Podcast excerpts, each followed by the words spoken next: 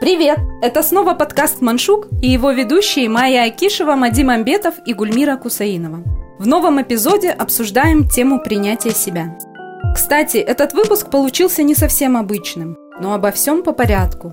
А вопрос звучит так. Мне 27 лет. Последний раз у меня были серьезные отношения 7 лет назад. 7, Карл. После этого, конечно, были знакомства, но все быстро заканчивалось. Дело в том, что я никак не могу принять себя. Всегда кажется, что я недостаточно хороша для парня, который мне нравится. Вследствие чего я чувствую себя очень неуверенно, веду себя глупо и не могу открыться. Среди своих близких людей я открытая, уверенная в себе, душа компании, и все удивляются, почему у меня до сих пор нет отношений. Но когда дело касается новых знакомств, все плачевно. Как поверить в себя, принять и полюбить себя такой, какая я есть? Ведь идеальных людей не бывает.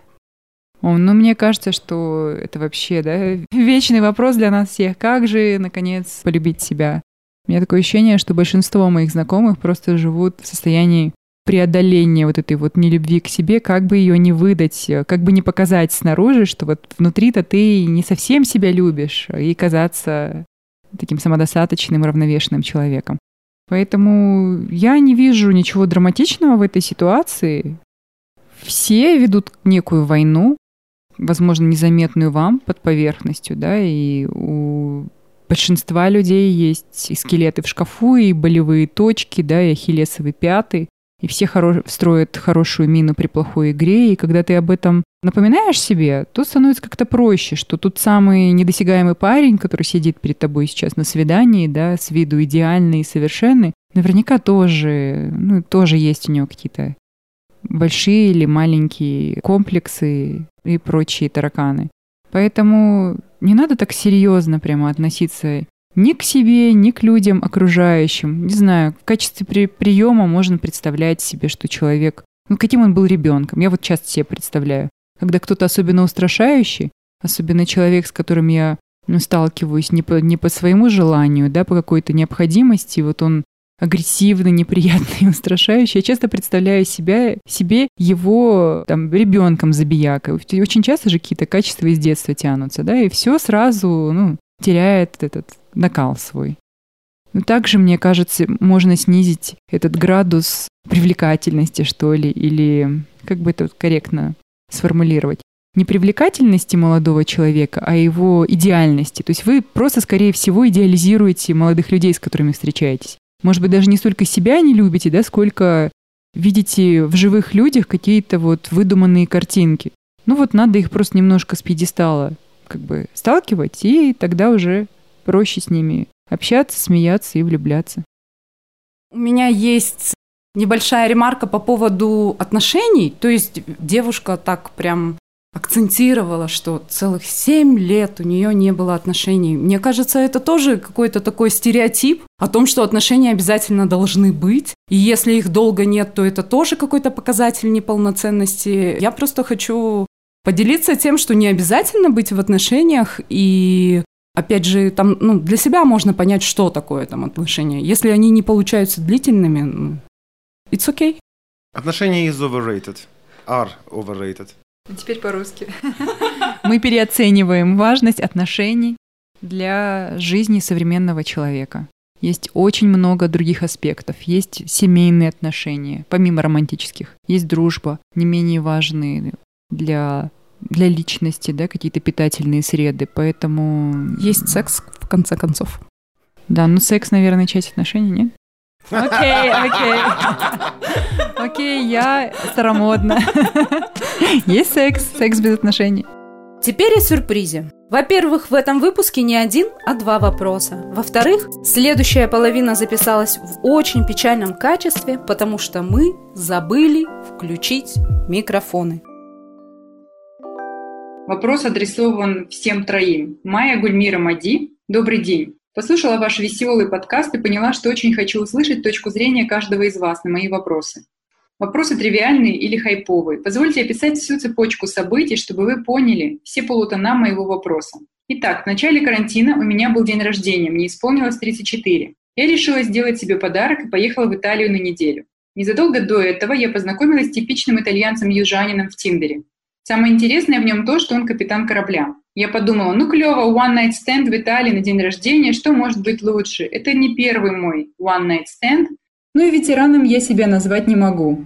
Я скорее из тех, кто долго морит себя голодом на диете, а потом срывается и ест все, что не прибито. Случилась долгожданная встреча, но началось все не найс. Капитан корабля опоздал на 15 минут, заставив меня ждать его одну в темноте на вокзале рядом с бездомным мужчиной и с тремя собаками.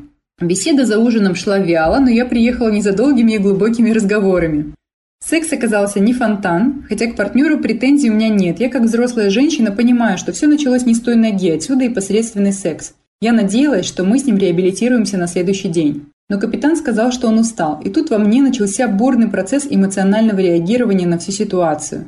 В голове проносились разные мысли и эмоции, от стыда и отвращения до здравого смысла, что мы взрослые люди, и никто никому ничего не обещал и не должен. И тут на фоне этого говнокапитана, мой бывший, с которым мы расстались 8 месяцев назад, оказался очень даже галантным джентльменом. Я сразу же вспомнила, как он встречал и провожал меня в аэропорт, как звонил каждые выходные, как планировал наш с ним совместный отпуск, как показывал мне свой родной Милан и строил планы на наше совместное будущее, пусть даже в шутку. Вспомнила и вздохнула. Вернуть ничего не могу, так как я была инициатором расставания по причине несовместимости взглядов. Тут начинается карантин на севере Италии, и по телевизору передают тревожные новости из Милана. Спустя день я позвонила бывшему, чтобы узнать о его здоровье и здоровье его пожилых родителей. К концу разговора мы решили попробовать еще раз, наивно полагая, что через пару недель все восстановится, и можно будет снова приехать в Милан.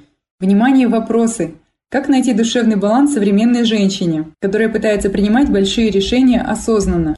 Как не обвинять себя в том, что я от испуга, только что исполнилось 34, и я одна, так еще и one night stand чурается. Повела себя как жалкая женщина и вернулась к бывшему. Какой градус любви самый оптимальный для современной семьи? Это нормально, что мои чувства более чем спокойные к моему парню, и при этом я всерьез рассматриваю его как мужа. Когда я размышляю о нем как о потенциальном муже, я в первую очередь думаю о том, что никому из других мужчин я не нужна, он единственный, кто готов строить со мной отношения, а не уехать в Китай учить детей английскому языку и путешествовать.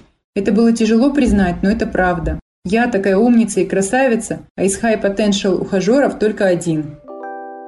Мне нравится вопрос, какой градус любви необходим для создания семьи в современном мире.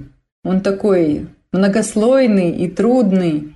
И я сама им задавалась очень долго, исходя из личного опыта. Ну ты у нас главный эксперт, ты две семьи построила, come on. Да, две семьи и, наверное, трое долгосрочных отношений. Это еще не считая мою юношескую любовь, которая тоже длилась 4 года. Я, как видите, серийно моногамна. В общем, у меня были попытки построения отношений с разными исходными данными. У меня была и бешеная любовь юношеская, которая переросла в мой первый брак, и это было очень насыщено эмоциями, и страстью, и всем тем, о чем пишут в романах, и, в общем-то, есть что вспомнить. Ну, брак закончился. Вот что я хочу сказать. У меня была попытка более рационального подхода к отношениям, когда я подумала, ну окей, не обязательно прямо вот так вот пылать. Главное, чтобы мы подходили друг другу по взглядам на жизнь и вообще зачастую лучше, когда партнер тебя любит чуть больше, чем ты его. Ну, вот такие вот у меня мысли проносились. Эти отношения тоже закончились, не продолжились. И сейчас я нахожусь в отношениях, в которых, как мне кажется, есть все-таки искренность и искреннее желание быть друг с другом. Я не уверена, что это не чистой воды везение, и я своим опытом абсолютно не хочу никому ничего диктовать, потому что ситуации очень индивидуальные, и у всех разные представления о том самом градусе любовном. Вот, и, наверное, бывают разные расклады, но я для себя поняла, что мне надо все-таки испытывать к человеку что-то. Я не могу руководствоваться только рацио. Еще хочу сказать, что 34 года – это не возраст, в котором надо на себе ставить крест и так уж прямо с таким отчаянием писать «вот я умница и красавица, а никого рядом нет». Скорее всего, это просто временно, это период такой. У меня, конечно, в отличие от тебя, моя рассуждения на эту тему начинаются гораздо раньше. Я вообще очень много сейчас думаю о том, что такое современная семья и о необходимости вообще создавать какой-то такой союз. Главный вопрос, который передо мной встает, когда я думаю о семье, это зачем? Да, у меня есть семья, у меня есть сын, которому завтра 15 лет исполнится.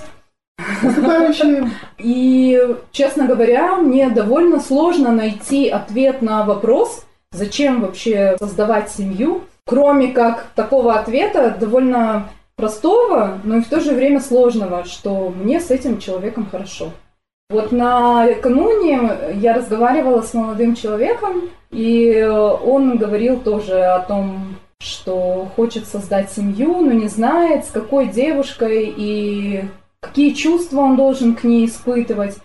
И как-то мы вместе, рассуждая, пришли к выводу, что вот если с человеком хорошо, в принципе, да, и совпадают, наверное, какие-то базовые настройки. Мне кажется, этого уже достаточно, потому что, вот, например, лично для меня сейчас там создавать семью для того, чтобы чувствовать себя финансово безопасной, я вообще не вижу никакого смысла. Создавать семью для того, чтобы у меня был регулярный секс, вообще не вижу смысла. Или там родить ребенка. Просто сейчас, мне кажется, для современной женщины, взрослой, осознанной, как пишет автор вопроса, в принципе, не так много причин, которые бы заставили ее задуматься о вопросе, зачем мне нужна семья. Да, это интересно. Мы, ну, учитывая, что я не женщина, неосознанная и не яркая и вообще ни, никакая из меня женщина, прямо скажу. Я могу внести только пару нюансов такого занудства наукообразного. Первое это то, что ну, если мы обратимся к истории, да, мы поймем очень несколько ясно простых вещей. Первое то, что сам институт брака, он институт выживания. Выживание – это институт социального выживания, да, то есть это история, когда у женщины не было доступа к ресурсам, да, и поэтому она была вынуждена связывать себя узами брака, да, этот брак дорожить, то есть мы знаем все эти стереотипы о том, что именно на женщине базируется ответственность за сохранение брака, да, чтобы от нее муж не ушел. Сама формулировка, да, говорит о многом, да, что не, там, не жена уходит, не, люди расстаются, а муж уходит из семьи да, и все такое прочее, да, то есть, и когда мы смотрим на эту конструкцию, мы понимаем, что она существовала только потому, что существовала вся вот социоэкономическая ситуация. Но все изменилось за 20 век, да, то есть женщины получили право голосовать, работать, получить образование, распоряжаться своим имуществом, распоряжаться своим телом. Вот, а на, на эти там базовые свободы наступления идет и по сей день, да, и не скоро это прекратится, но в целом мы должны признать, что ситуация изменилась не, непоправимо. То есть отхода назад уже не будет, если мы только не устроим какую-нибудь антиутопию в духе рассказа служанки. Поэтому сам, вот, само понятие семьи как брака, предназначенного для рождения детей, да, ячейка общества и прочее, мы вынуждены признать, что прежние, самые главные резоны для того, чтобы он существовал, они, по сути, прекратились. И поэтому сейчас мы все находимся, вот особенно автор вопроса, немножко младше нас, да, то есть тоже мы 30-х, ну, там, 40-х годах нашей жизни, да, то есть мы понимаем, что сейчас все встают, встают перед этими вопросами, и этим вопросом задается, и вот задаешься и ты, Май, задаешься ты, Гульмир, да, потому что э, смысл. Если ты можешь сама себя содержать, да, если mm-hmm. ты можешь находить себе там секс, не обязательно привязываясь там ни к браку, ни к каким-то долгим партнерским отношениям, да, то вопросов возникает все больше и больше. И да, я с тобой согласен, Гульмира, что возникает элемент, ну то есть решение сводится к простому, хорошо, нехорошо с человеком. Да, то же самое, но по сути, Майка, твой опыт тоже показывает, что все в итоге сводится к тому, что и вот если с этим человеком хорошо, буду ему детей рожать, да, буду с ним жить под одной крышей, буду о нем заботиться, и он и позволю ему заботиться о себе. Поэтому, если вот снять немножко, если понимать вот механику, которая стоит за всем этим, да, и снять немного вот это вот социальное давление, общественное давление на любую женщину, причем мужчины подвергаются, конечно же, в гораздо меньшей степени э, э, этому давлению вот, то мы начнем понимать, что, в общем-то, руки развязываются, да, и острота вопроса, она, в общем-то, во многом снимается. Если э, молодой женщине хорошо в 34 одной без мужа, да, например, и там и мы знаем, научно доказано, что никаких там часиков биологических, которые тикают, да, намекая на то, что надо выражать кого-то там, их не существует, да, тогда, ну, мне кажется, это открывает определенное пространство для маневра и вообще, в принципе, какую-то внутреннюю свободу а, открывает человеку. Это раз. Два. Но теперь, если возвращаться за примером, опять же, в историю, да, то есть мы можем увидеть там еще другую интересную вещь. Очень большим достижением там, феминизма, да, борьбы за права человека, да, то есть и, конечно же, да, то есть включение женщин в экономические процессы, что позволило женщинам самим себя обеспечивать. Очень одним из крупных таких достижений мы считаем всегда возможность выходить замуж по любви, а не по там, сговору там, какому-то родительскому, да, или по каким-то другим соображениям и прочее. Но тем не менее, как ни странно, да, то есть если изучать там источники предыдущих эпох, да, то есть мы поймем, что вот трагические истории, где там ну, вот девушку там выдают замуж за незнакомого мужчину, и там что-то там она там мучится всю жизнь и прочее, прочее. Эти истории, они драматичные, они яркие, поэтому не западают нам в память. Но вообще-то на протяжении тысячелетий такие семьи, в принципе, функционировали нормально. То есть там не было никаких там вот, вот страстей, как у Ромео и Джульетты. Ромео и Джульетта, в принципе, для там, начала 17 века или конца 16 века, э, вернее, да, начала 17 и конца 16 века, когда она писалась, когда творил Шекспир. Почему она была такая яркая история? Потому что она была история необычная. И она была историей предупреждения. То есть, грубо говоря, если бы э, та же самая Джульетта у Шекспира вышла бы замуж за этого графа Париса, за которого ее там замуж родители сватали, может быть, она бы и не умерла в 14 лет, да, на трупе своего возлюбленного. Может быть, она бы и жила долго и счастливо, но родила бы 14 детей, да, и было бы все иначе. То есть, грубо говоря, э, э, вся, вся вот эта вот моя часть тирады, да, она посвящена тому, что если там девушка, например, не испытывает каких-то острых чувств, то, может быть, и не надо. Потому что, ну, браки, которые основываются на острых самых там всяких разных сильных чувствах, любви, там, страсти, каких-то там еще крас- красивых там шекспировских вот этих вот всех э, эмоциях, да, то есть, э, э, ну, эти браки, как правило, как, как мы из нашего опыта знаем, это браки ранние, эти браки, которые не держатся долго. Поэтому, может быть, наоборот, сейчас хорошо найти человека, который тебе будет лучше, больше хорошим партнером и надежным другом, как упомянутый экс, и пусть там даже не будет какой-то сильной великой любви, да, то есть, но такой брак имеет шансы просуществовать дольше и с большим удовольствием. И напоследок, цитируя нашу, ну, лично мою любимую Екатерину Шульман, надо признать, что на самом деле институт брака, вот он точно двигается в сторону того, что ты, Майкл, упомянула ранее, да, серийная моногамность. То есть ты встречаешься с человеком, вам хорошо, вам может быть хорошо 5 лет или 10 лет или 15 лет, да, то есть может быть вы рожаете ребенка, то есть ваша задача может быть будет довести этого ребенка до какого-то зрелого возраста. Это может быть 12 лет или 18 лет или до конца университета, да. Это вовсе не означает, не означает что а, мы должны будем с этим человеком быть до гроба, да, вот эта любовь до гроба, да, там, выйти замуж раз и навсегда, это сейчас ну, задача такая не очень реалистичная, да, то есть а те примеры, например, в любови до гроба, которые я, например, сейчас вижу в этой жизни, да, они но это там не, там, не про любовь, там про удобство, там про привычку, там про совместный быт, про совместные какие-то цели, а иногда и про отсутствие он их, да, то есть просто вот сила инерции, сила вещей. Вот, поэтому, а, если у нас сейчас появилась, благодаря переменам в экономической ситуации в обществе и социальные нормы поменялись, да, если есть возможность вот жить так, да, и планировать, что мне сейчас с этим человеком хорошо, с мужчиной или с женщиной, да, то есть мы будем вместе, но вот не цепляться за эту утопическую идею про любовь до гроба, да, может быть, шансы на сохранность этих отношений будут выше. Говоря проще, не надо так сильно переживать и думать, надо просто let be. И у англичан есть пословица watched pot never boils. Горшок, на который смотришь, никогда не закипает, да, просто не надо с каким-то рвением, да, следить за градусом, скажем так. Надо просто жить, наверное. Но знаете, что любопытно? Этот вопрос поступил э, в мае. То есть мы на него отвечаем с опозданием.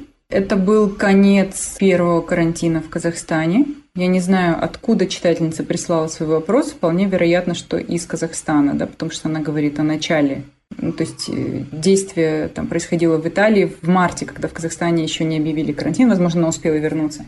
И мне кажется, что тут наслоилось еще вот это обстоятельство э, какого-то отчаяния и тревоги перед вот такими неотвратимыми событиями глобального масштаба. И тут еще эмоциональный такой момент – это неудачная ночь с капитаном корабля. Звучит, кстати, очень романтично, мне понравился вопрос. Ночь с капитаном корабля. Тут еще этот мудак-капитан подвернулся ей, и вот у нее и так-то нервы на пределе, да, потому что неизвестно, что будет, как быть, там, возвращаться в Казахстан или оставаться в Италии, да, и что дальше, там, торчать в изоляции. А тут еще и вот такие вот раздумья. То есть я думаю, что очень многие люди начали поднимать вопросы об отношениях, о партнерстве, о том, нужен ли им, нужен ли человеку человек именно с началом пандемии. Потому что быть свободным, одиноким и самодостаточным – это такая роскошь мирного времени была. Вы не находите? Но мне интересно услышать ваше мнение, потому что вы люди свободные, скажем так, от обязательств брака, да, и я провела карантин с семьей, и признаюсь, мне это облегчило мое состояние. А нет, Гульмирка, ты же сыном. Как ты верно заметила, у тебя есть да, семья в виде ребенка, это ни, ни, ничуть не меньшая семья. Но мне, мне однозначно мое пребывание с, с моим партнером рядом психологически облегчило эту ситуацию. Я думаю, что многие люди просто lost their shit потом из-за пандемии. И все начали судорожно думать, господи, я не успел познакомиться с кем-то до этого апокалипсиса, да, что же теперь я буду делать? Куда бечь вообще? Все летит в тартарары. А сейчас, когда ситуация нормализуется, дай бог, с изобретением вакцины и, и прочее, прочее, можно будет опять вернуться к старым шаблонам. Что вы думаете? У меня, кстати, наверное, не популярная точка зрения на этот счет. Карантин я провела одна, потому что Никита в это время был у бабушки с дедушкой, и я туда не ходила в целях безопасности. Поэтому весь карантин я пробыла одна. И вот мы с Мадиком как-то обсуждали этот вопрос. И я находила много плюсов в том, что в однокомнатной квартире я нахожусь одна. Потому что мне было сложно представить, каково бы это было для меня находиться с человеком, ну, с которым у меня есть какие-то малейшие несовпадения. Потому что на довольно маленькой территории сложно вообще в принципе уединиться. Поэтому я, я, наоборот, очень много плюсов нашла в том, что в карантин я была одна в квартире. Ты, Мади? Мне кажется, каждому свое. Вопрос привычки. Я вот сейчас думаю о том, что Майка, например, да, довольно рано вышла замуж, жила с мужем, с сыном, потом жила с сыном, потом вот сейчас в новом браке дочка добавилась, да, то есть по большому счету у Майи нет опыта такого сколько-нибудь долгого проживания в одиночестве, да, то есть в то же время, как ты или я, да, то есть, ну, я так вообще живу 11-23 лет, да, то есть это для меня норма, поэтому я с тобой солидарен, да, то есть это было бы очень дискомфортно делить с кем-то даже... Ну, у меня уже однокомнатная квартира. То же самое, на самом деле. Если бы... Я помню, например, когда я переехала в свою квартиру в 23 года, да, то есть у меня а, у меня друзья практически жили еще несколько месяцев, потому что мне было страшно оказаться в одиночестве. Но потом, когда я уже начал постепенно привыкать, то есть я уже потом всех разогнал, да, и вот уже 14 лет наслаждаюсь вот этим самым одиночеством. Возвращаясь к теме нашего вопроса, да, и к, к автору письма, которое, а, к автору этих вопросов, надо сказать, что да, да, я согласен с Майкой, что там вот остроту добавила вот это вот ощущение нарушения нормальности бытия, но вопросы, которые она ставит, они такие, они, я бы сказал, они такие не панические, они нормальные совершенно. Просто, возможно, восприятие этих, этой проблематики обострилось, да, то есть, но в большом счету, это вопросы совершенно там четкие, ясные, да, то есть перед ними встает каждая, не только женщина, но и мужчина, да, то есть создавать семью, да, то есть на каких условиях ее создавать и прочее. Мне еще нравилась и э, некоторая старомодность, я предлагаю перебраться с темы карантина. Некая такая, наверное, импонирующая нам старомодность в отношении к One Night Stands, да, потому что, с одной стороны, у девушки есть четкое понимание того, что ну ничего там зазорного нет, с другой стороны, вроде как натуре это прийти. И... Там даже звучал эпитет «жалкое». Ну, что-то такое, да, то есть, а, а я... бывшим. Возможно, да, то есть, я думаю, что, ну, на самом деле, это очень неплохо, вообще неплохо, что, на самом деле, у автора письма есть опции, и ну, то есть у нее неплохие опции, у нее есть бывшие, у нее есть возможности там встречаться с какими-то капитанами дальнего плавания. Вот сегодня был неудачный капитан, а завтра может появиться приличный вполне себе капитан. Поэтому я думаю, что на ее месте надо просто count your blessings, да, то есть просто осознать, что вообще-то она в очень неплохой ситуации, да, то есть я не знаю, как насчет того, что сейчас она в Казахстане или нет, но в принципе, если ты можешь жить в Италии, иметь в Италии экс-бойфренда, который к тебе хорошо относится и с которым, в принципе, потенциально можно продолжать отношения, плюс там заплывают нет-нет всякие капитаны дальнего плавания.